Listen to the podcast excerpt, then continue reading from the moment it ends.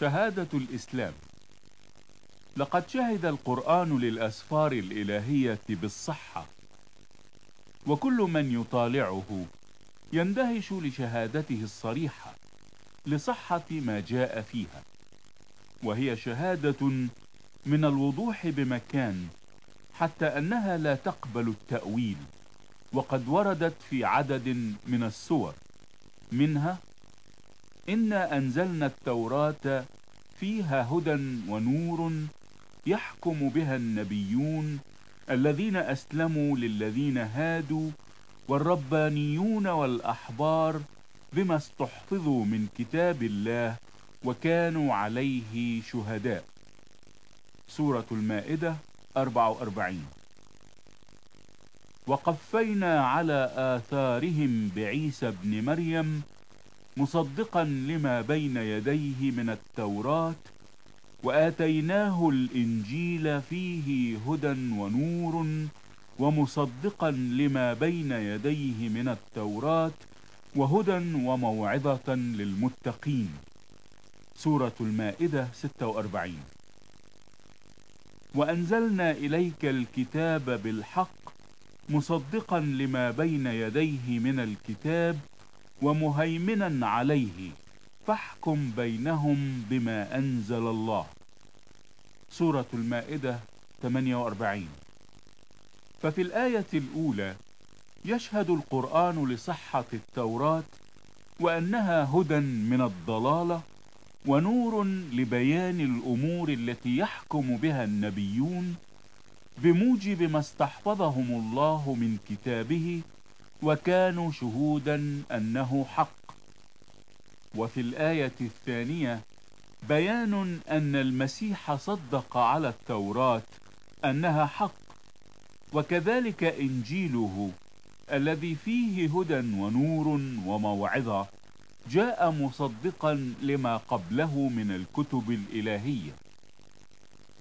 وفي الآية الثالثة يؤكد القرآن أنه أنزل إلى محمد مصدقا لما بين يديه من الكتاب وأنه حارس له وأنه يوصيه بأن يحكم بموجب ما أنزل الله فيه من تأييد للتوراة والإنجيل.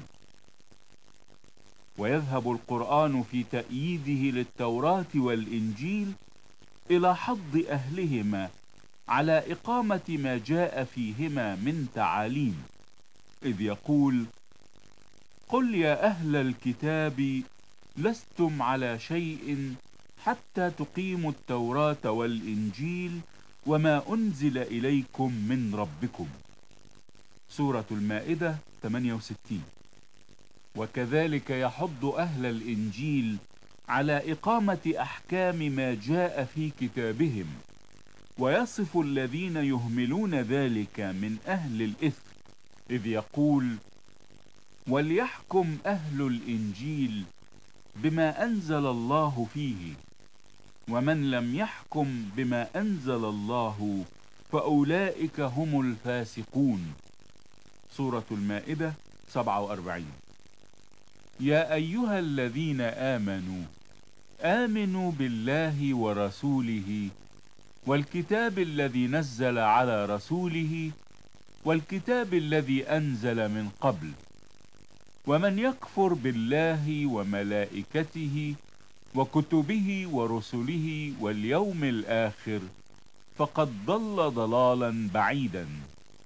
سورة النساء 136 فمما تقدم يتبين لنا أولا أن القرآن يحث أهل الكتاب على إقامة أحكام التوراة والإنجيل وهذا اعتراف ضمني بصحتهما وسلامتهما من التحريف لأنهما يحكمان المؤمن للخلاص الذي في البر وفيهما التعليم الكافي للسلوك. ثانيا أن القرآن يأمر جميع المؤمنين بما فيهم المسلمين أن يؤمنوا بالقرآن وبالكتاب الذي أنزل من قبل أي التوراة والإنجيل. وهذه دعوة صريحة للمسلم لكي يؤمن بما جاء في التوراة والإنجيل. وهذه الدعوة متفقة فعلا مع نص القرآن الآتي. أولئك الذين آتيناهم الكتاب والحكم والنبوة فإن يكفر بها هؤلاء فقد وكلنا بها قوما ليسوا بها بكافرين. أولئك الذين هدى الله فبهداه مقتده. سورة الأنعام 89 و 90 ويعترف القرآن بصلاح الكتاب المقدس للحكم في الأمور الروحية إذ يقول لمحمد وكيف يحكمونك وعندهم التوراة فيها حكم الله ثم يتولون من بعد ذلك وما أولئك بالمؤمنين سورة المائدة 43 فهذه الآية تبين أن الذين يقيمون أحكام الكتاب المقدس لا يحتاجون إلى كتب أخرى للتحكيم. أما من يتولى عن الكتاب الإلهي بعد معرفة الحق الذي فيه فليس بمؤمن. قل فأتوا بكتاب من عند الله هو أهدى منهما أتبعه إن كنتم صادقين. سورة القصص 49 ففي هذه الآية إرشاد لمحمد إلى ما يجب قوله للذين رفضوا الرسالة التي نادى بها كما رفضوا موسى من قبله. وذلك بأن يقدموا له كتابا من عند الله أهدى من الكتاب المقدس والقرآن. وما أرسلنا من قبلك إلا رجالا نوحي إليهم فاسألوا أهل الذكر إن كنتم لا تعلمون. سورة النحل 43 جاء في تفسير الجلالين أن أهل الذكر هم العلماء بالتوراة والإنجيل. فإن كنتم لا تعلمون ذلك فإنهم يعلمونه. وأنتم إلى تصديقهم أقرب من تصديق المؤمنين بمحمد. الجلالين صفحة 357 في الواقع أن هذه الآية شهادة صريحة بأن رسل الله وأنبياءه الذين كتبوا الذكر إنما كتبوه بالوحي مسوقين من الروح القدس. إنها مع مجموعة الآيات التي استشهدنا بها لتؤكد تماما أن القرآن اعتبر كتابنا المقدس هدى ونورا وذكرا وحكم الله ووحيا. وقد أمر المسلمين أن يسألون فيما لا يعلمون. أليس هذا اعترافا صريحا من القرآن بأن أسفارنا المقدسة صحيحة وبالتالي لم تحرف وأنها تتفق مع شهادة رسل المسيح بصحة الكتاب المقدس ووحيه؟ فقد قال رسول الجهاد العظيم بولس كل الكتاب هو موحى به من الله ونافع للتعليم والتوبيخ للتقويم والتأديب الذي في البر لكي يكون إنسان الله كاملا متأهبا لكل عمل صالح. الرسالة الثانية إلى تيموثاوس 3:16 لهذا قبل المسيحيون أسفار العهد القديم التي اكتملت حوال العام 400 قبل الميلاد. وكان اليهود قد قسموها إلى ثلاثة أقسام. القسم الأول التوراة وهي مؤلفة من أسفار موسى الخمسة. التكوين والخروج واللاويين والعدد والتثنية. وهي منذ البدء معتبرة ومحترمة ومقدسة. نظرا لاحتوائها على وصايا الله العشر ومواعيده لبني البشر. القسم الثاني الأنبياء وهما قسمان. الأول ويتألف من أسفار يشوع والقضاة وصموئيل والملوك. الثاني ويتألف من أسفار إشعياء وإرميا وحزقيال وهوشع ويوئيل وعاموس وعبدية ويونان وميخا ونحوم وحبقوق وصفنيا وحجي وزكريا وملاخي. القسم الثالث المكتوبات وتشمل المزامير والأمثال وأيوب ودانيال وعزرة ونحمية وأخبار الأيام ونشيد الأنشاد وراعوث ومراثي إرميا والجامعة وأستير. أما أسفار العهد الجديد فقد أجمع العلماء على أنها كتبت ونشرت أيام كان كثيرون من خاصة المسيح الذين سمعوه ورأوه لا يزالون أحياء وهي الأناجيل الأربعة وسفر أعمال الرسل ورسائل بولس ورسائل بطرس ورسالة يعقوب ورسائل يوحنا ورسالة يهوذا وسفر الرؤيا. هذا موجز عن محتويات الكتاب الذي أوحي به من الله إلى رجاله القديسين وقد حفظه الله بعناية فائقة. وكما اختار رجالا أمناء لكتابة وحيه. هكذا اختار رجالا أمناء لأجل ترجمته إلى لغات العالم.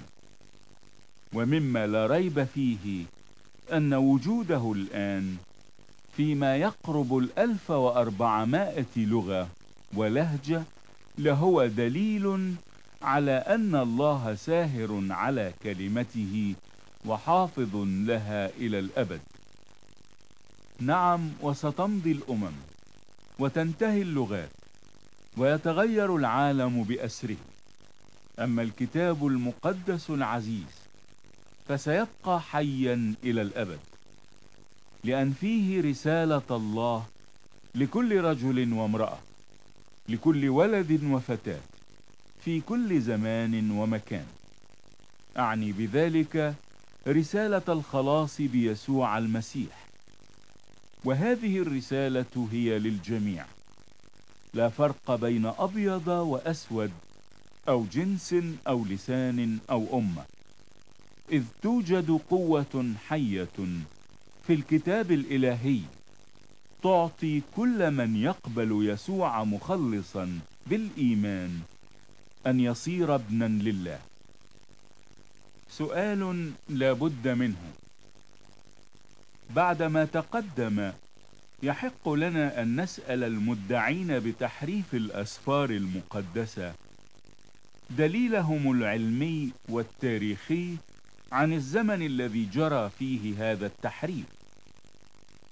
إن قالوا إنه حصل قبل المسيح نقول لهم إن المسيح قد صادق على صحة الكتب المقدسة. أولا بالاستشهاد بما جاء فيها من نبوات تتكلم عنه ومن أبرزها نبوة إشعياء التي تلاها المسيح في مجمع الناصرة حيث مكتوب روح الرب علي لأنه مسحني لأبشر المساكين أرسلني لأشفي المنكسري القلوب لأنادي للمأسورين بالإطلاق وللعمي بالبصر وأرسل المنسحقين في الحرية وأكرز بسنة الرب المقبولة. ويخبرنا لوقا البشير أن المسيح بعد أن تلا هذه النبوة الخاصة به قال للسامعين اليوم قد تم هذا المكتوب في مسامعكم. الإنجيل بحسب لوقا. أربعة واحد وعشرين. ثانيا بحضه اليهود على تلاوة الأسفار المقدسة ودرسها إذ قال لهم فتشوا الكتب لأنكم تظنون أن لكم فيها حياة أبدية وهي التي تشهد لي. الإنجيل بحسب يوحنا خمسة واحد وثلاثين. ثالثا بتوبيخه الصدوقيين لجهلهم بالأسفار المقدسة وعدم إقامة أحكامها إذ قال لهم تضلون إذ لا تعرفون الكتب ولا قوة الله. الإنجيل بحسب مرقس 12 24 رابعا باتخاذها سلاحا ضد تجارب إبليس. إذ نقرأ في الإنجيل المقدس أن يسوع صد التجارب التي هاجمه بها إبليس في برية الأردن بآيات من الكتاب المقدس. ففي صد التجربة الأولى قال مكتوب ليس بالخبز وحده يحيا الإنسان بل بكل كلمة تخرج من فم الله. سفر التثنية 8 3 وفي صد التجربة الثانية قال مكتوب أيضا لا تجرب الرب إلهك. سفر التثنية 6 16 وفي صد التجربة الثالثة قال مكتوب للرب إلهك تسجد وإياه وحده تعبد. سفر التثنية 6 13 وكذلك رسل المسيح حذوا حذو معلمهم في الاستشهاد بنبوات العهد القديم لدعم كتاباتهم كقولهم عن هلاك يهوذا الإسخريوطي لأنه مكتوب في سفر المزامير لتصر داره خرابا ولا يكن فيها ساكن وليأخذ وظيفته آخر. مزمور 69 25 ومزمور 109 8 وأعمال الرسل 21 وكقولهم عن حلول الروح القدس في يوم العنصرة بل هذا ما قيل بيوئيل النبي يقول الله ويكون في الأيام الأخيرة أني أسكب من روحي على كل بشر فيتنبأ بنوكم وبناتكم ويرى شبابكم رؤى ويحلم شيوخكم أحلاما وعلى عبيدي أيضا وإمائي أسكب من روحي في تلك الأيام فيتنبؤون. أعمال الرسل 2 17 و 18 وسفر يوئيل 2 28 و 29 فهل يعقل أن المسيح ورسله الأمناء الموحى إليهم يستشهدون لإثبات رسوليتهم وتعاليمهم بآيات من كتب محرفة؟ ثم يحضون الناس على تلاوتها وإقامة أحكامها؟ أو هل يتجاسر أحد على القول بأن المسيح ورسله لم يكونوا عالمين بتحريفها فاستشهدوا بها وهم لا يدرون؟ لو تجرأ إنسان أيا كان مذهبه على الأخذ بزعم كهذا لطعن في صحة الوحي إلى الرسل والأنبياء وبالتالي ينسب إلى الله الإهمال في حفظ كلمته. وإن قال المدعون بالتحريف إن اليهود عبثوا بنصوص العهد القديم بعد المسيح نقول لهم إن هذا لمستحيل لأن جميع أسفار العهد القديم كانت موجودة في أيدي المسيحيين. فلو أقدموا على مسها لشهر المسيحيون بهم. وإن قال المدعون بالتحريف إن المسيحيين هم الذين حرفوها نقول لهم إن شيئا كهذا لا يمكن أن يحدث ولو بالفرض حدث أما كانت تقوم قيامة اليهود على المسيحيين؟ وإن قال المدعون بالتحريف إن المسيحيين واليهود تواطؤوا معا على تحريف الكتب المقدسة. لألقوا أنفسهم في السخرية لأن اليهود المقاومين للمسيحية منذ البدء والمنكرين مجيء المسيح لا يمكن أن يتقربوا من المسيحيين ويتفقوا معهم.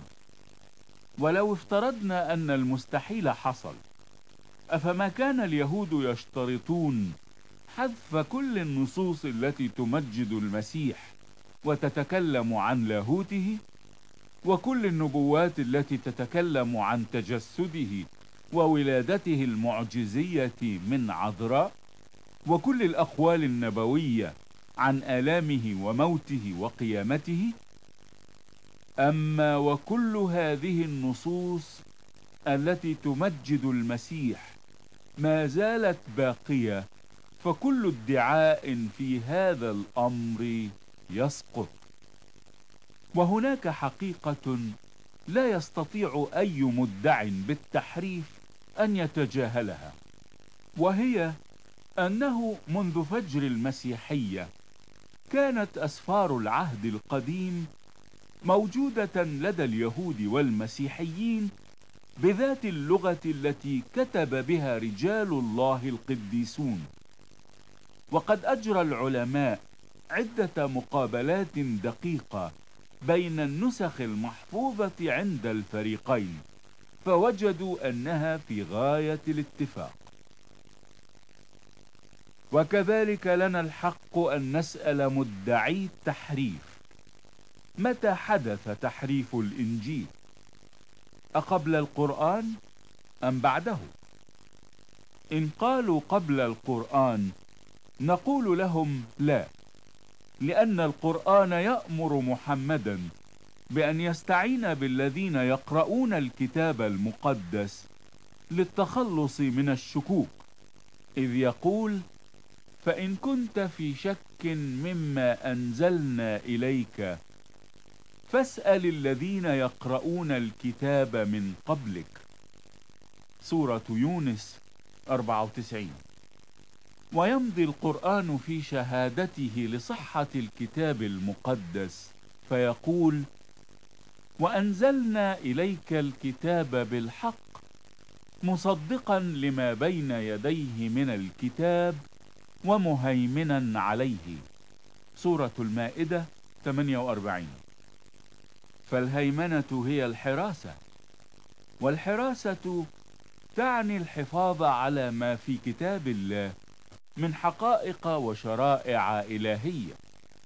فلا يمكن أن يكون التحريف المزعوم قد حصل بعد القرآن.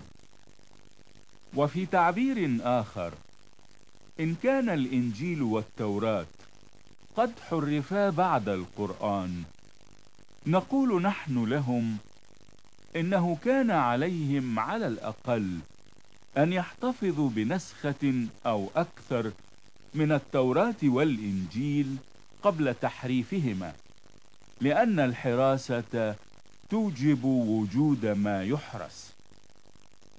هكذا فعل المسيحيون لما رأوا في التوراة نبوات عن المسيح سيدهم فأقاموا أنفسهم حراسا عليها وبذلوا الجهد في سبيل نشرها في العالم. حتى صارت اليوم تقرأ بأكثر من ألف وأربعمائة لغة. فلماذا لم يفعل المسلمون هكذا؟ طالما هم يعتقدون بأن التوراة والإنجيل يحتويان على نبوات ودلائل عن محمد.